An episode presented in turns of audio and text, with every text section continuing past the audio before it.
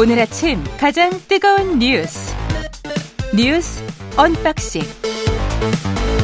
자 뉴스 언박싱 시작하겠습니다. 민동기 기자 김민아 평론가 나와 있습니다. 안녕하십니까? 안녕하십니까. 그 축구가 새벽 4시에 시작을 해서 아무래도 새벽에 일어나는 어, 저희 같은 사람들에게는 좀 유리했습니다. 보는 데는. 그러니까 TV는 예. 틀어놨는데요. 예. 언박싱 원고를 정리해야 되기 때문에 예.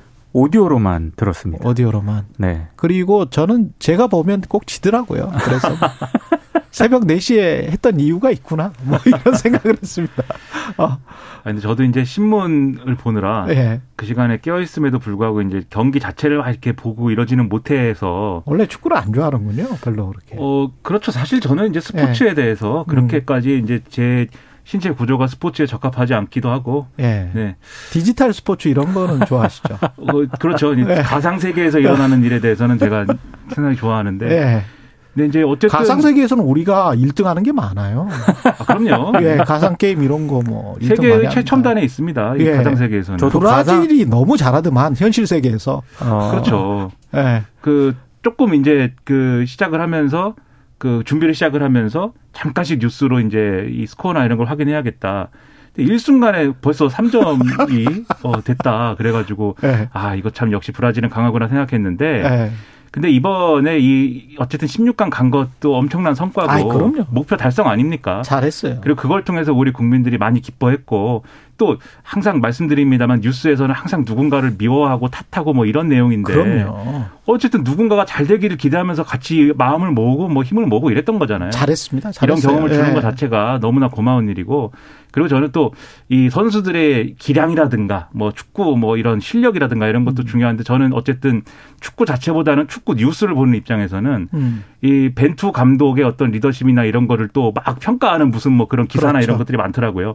분명히 이전까지는 비난과 비판을 많이 했던 걸로 봤는데 네. 그래서 그런 거에 대해서도 우리 정치와 사회에 또 시사하는 바가 있을 것이다. 그런 점에서 여러 생각을 또 했습니다. 제가 한 여덟 번은 원고 쓰다가 TV 쪽 거실로 나왔거든요. 예. 그게 이제 골을 먹었을 때 네 번, 우리가 골을 넣었을 때 한 번, 그 다음에 그 해설이나 캐스터가 뭐 슛 뭐 이렇게 했을 때 한 번 또 몇 번 더 나왔습니다. 근데 보니까 그때그때 잠깐 잠깐 서서 봤거든요. 정말 브라질이 너무 잘하더만요. 예.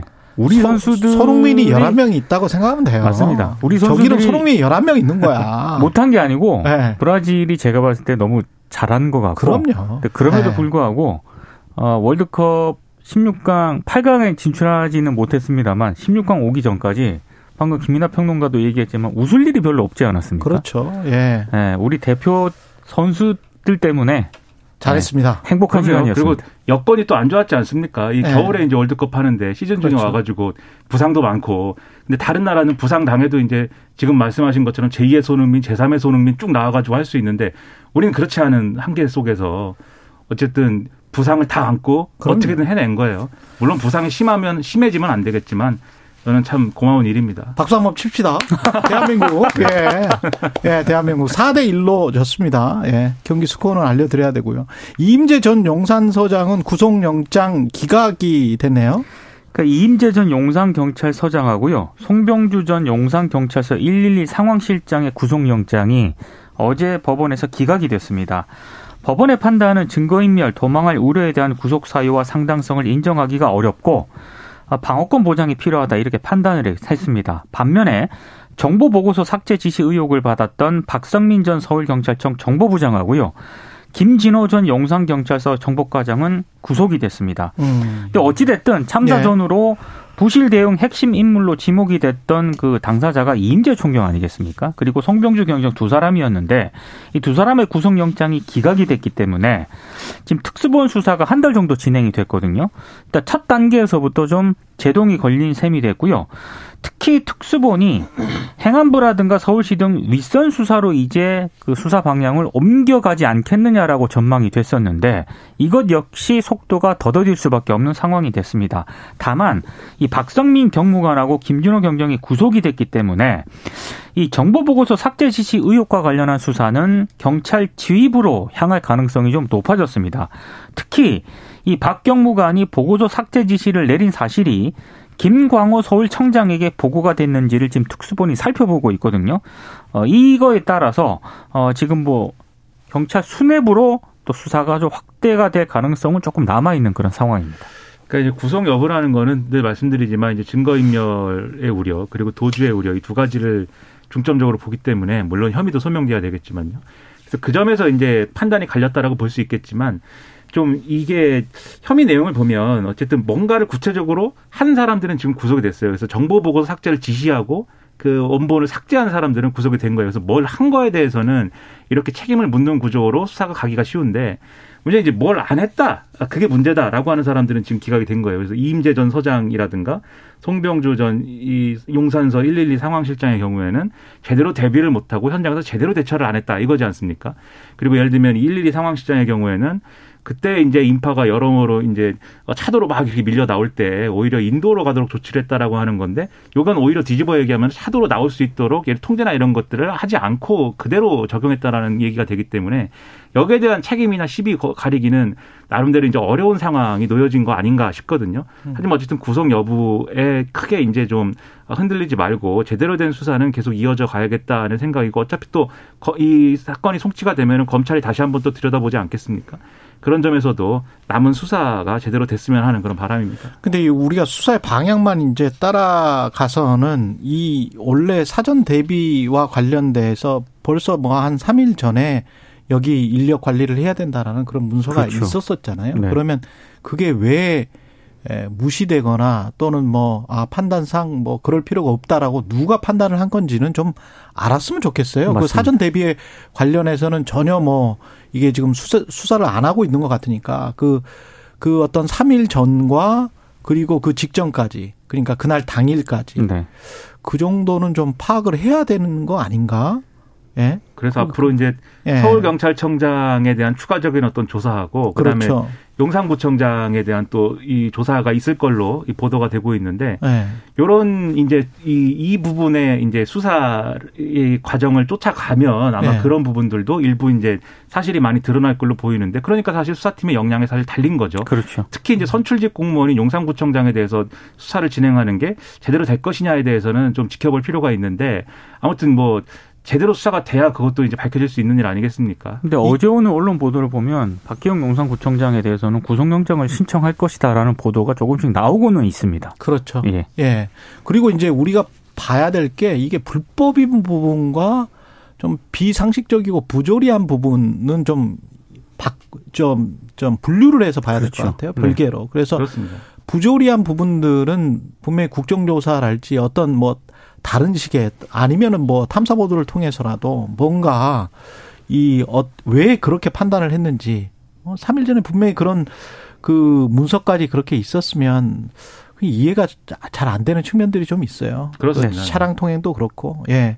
정부의 그 화물 차주들, 화물 연대에 관한 압력은 계속되고 있고요. 현장 조사도 지금 돌입했네요. 복귀 여부를 조사를 하고 있습니다. 그러니까 국토부가 지난주 1차 조사 과정에서 업무 개시 명령서를 발부받은 운송사 또는 차주의 업무 복귀 현황이 있지 않습니까? 네. 다시 조사에 나선다고 밝혔습니다. 2차 현장 조사는 업무 개시 명령서 재발송을 위한 절차로 추정이 되고 있고요. 만약에 업무 개시에 다시 불응할 경우에 화물 운송 자격 취소 처분이 내려질 것으로 일단 예상이 되고 있습니다. 일단 화물 차주와 관련해서는 지난 2일까지 명령서를 우편으로 수령한 191명과 주소지 미확보로 문자 명령서를 발송한 264명 등 모두 455명에 대해서 복귀 여부를 일단 국토부가 조사한다는 그런 계획이고요. 이들 마 455명은 지난 4일 0시 시점을 기해서 업무 복귀 기한이 종료가 됐다는 게 국토부의 판단입니다. 어, 지금 윤석열 대통령이 화물, 화물연대를 사실상 뭐 범법자 내지는 국가 위협 세력으로 이미 규정을 하지 않았습니까? 네. 그렇기 때문에 앞으로 노조 집행부에 대한 소환이라든가 구속 수사 등도 급물살을 탈 가능성이 일단 있고요. 만약에 노조 집행부가 경찰의 소환 요청에 불응할 경우에 아, 조금 극한 상황으로 치달을 가능성도 조금 우려가 되고 있습니다. 아, 더 문제가 좀 심각한 거는 양쪽에 지금 출구 전략이라든가 물밑 저촉이 거의 없는 그런 상황이거든요. 그래서 만약에 또 이번 주 내에 진전이 없을 경우에 이번 파업 자체가 2003년 화물연대 2차 파업 사태 이때가 16일 동안 파업을 했었거든요. 예. 어, 역대 최장 기간 파업으로 남게 될 가능성도 있는 그런 상황입니다. 지금 국토부의 현장 조사는 말씀하셨듯이 어, 업무 복귀를 명령했기 때문에 이 명령서를 받은 사람들 어떤 방식으로든지 간에 전달된 사람들에 대해서 업무 복귀를 했느냐를 확인하겠다는 거고 확인하지 확인이 안 된 경우에는 사실 재차 복귀 명령 할 수도 있고 고지할 수도 있거든요. 근데 어제 얘기는 그런 것은 최, 최대한 안 하겠다. 그렇죠. 바로 행정처분하고 그다음에 수사 의뢰로 가겠다라고 했습니다. 행정처분이라는 거는 예를 들면은 이제 이 면허 취소라든가 그다음에 일정 기간 동안에 어떤 업무를 할 수 없는 그런 조치를 취한다거나 뭐 이런 부분이거든요.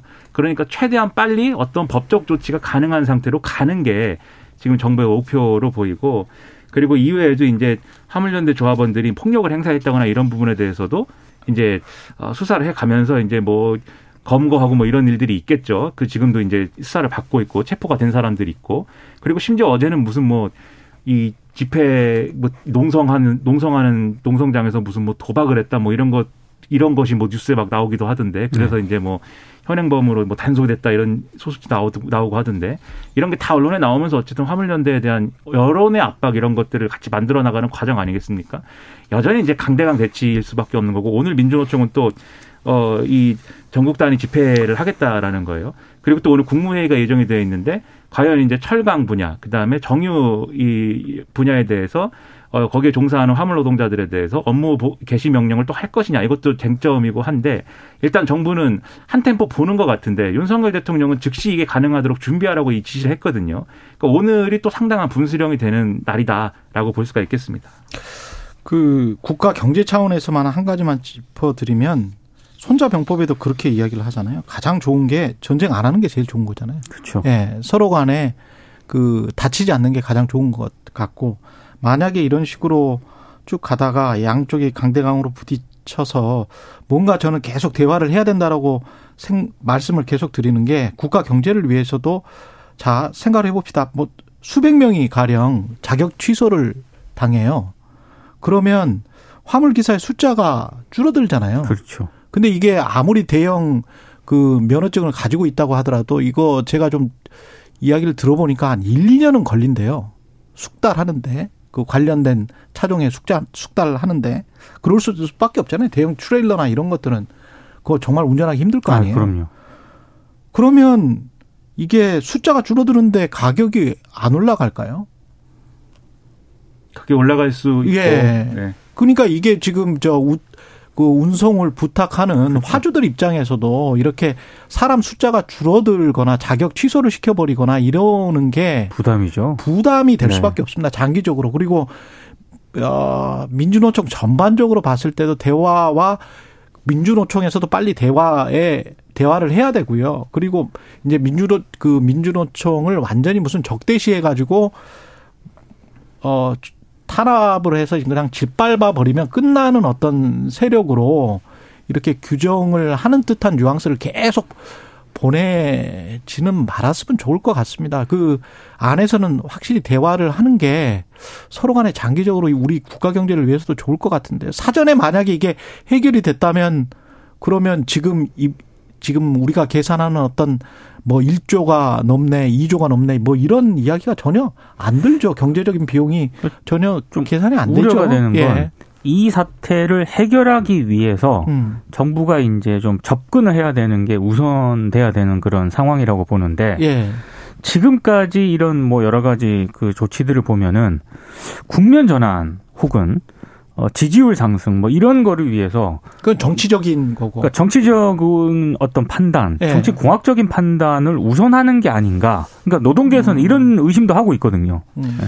그러니까 이제 민주노총 때려잡자 이런 것 뭐 다 좋은데 저는 이제 그것의 어떤 부당함이랄지 뭐 여러 번 이제 말씀드렸지만 어쨌든 대통령의 생각을 확고한 것 같아서 음. 이게 뭐 변할 여지는 없지 않나 싶은데 그렇다고 하면 그렇다고 하면 화물 노동자들은 이대로 사는 게 맞는 건지를 한번 생각을 해볼 그렇죠. 필요가 있어요. 그러니까 음. 안전 운임제를 이런 방식으로 하는 게 이런 방식으로 하는 것을 받아들일 수 없다는 취지라면 물론 3년 연장을 하기로 이제 정부는 뭐 그렇게 가닥을 잡았다라고 얘기를 그렇죠. 했지만 네.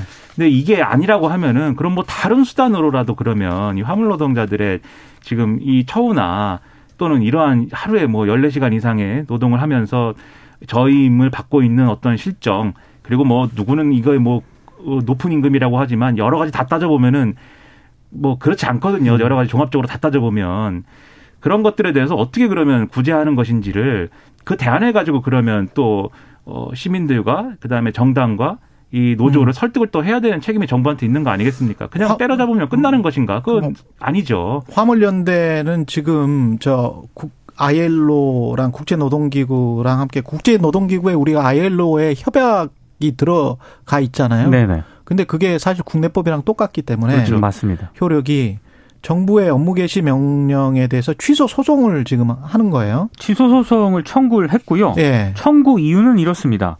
그러니까 범죄와 형벌을 규정하는 법률 자체가 내용이 명확해야 하지 않습니까? 음. 근데 지금 업무 개시 명령 사유로 정부가 주장하는 게 뭐 정당한 사유, 국가 경제에 매우 심각한 위기를 초래하거나 초래할 우려 이렇게 명확성 원칙에 부합하지 않는다는 겁니다. 음. 아, 또 하나는 설령 업무 개시 명령을 내릴 사유가 존재한다고 하더라도 기본권의 제한은 필요 최소한도에 그쳐야 되는데 지금 정부의 이 조치는 재량권을 일탈 남용했다는 게 지금 화물연대 측의 주장이거든요. 그래서 이게 아마 법적으로도 아마 논쟁이 좀 이어질 것으로 보입니다. 근데 뭐 아마 결론 나기까지는 상당한 시간이 걸리겠죠. 그러니까. 그 전에 뭔가 접점을 찾아서 이 상황을 해결할 수 있기를 바랍니다. 그럼 그때까지 파업을 할 수도 없고 너무 없어요. 길게 네. 가면 국가 경제 그다음에 노동자들 다 후유증이 많이 남기 때문에 빨리 좀 맞습니다. 타결이 됐으면 좋겠습니다. 예.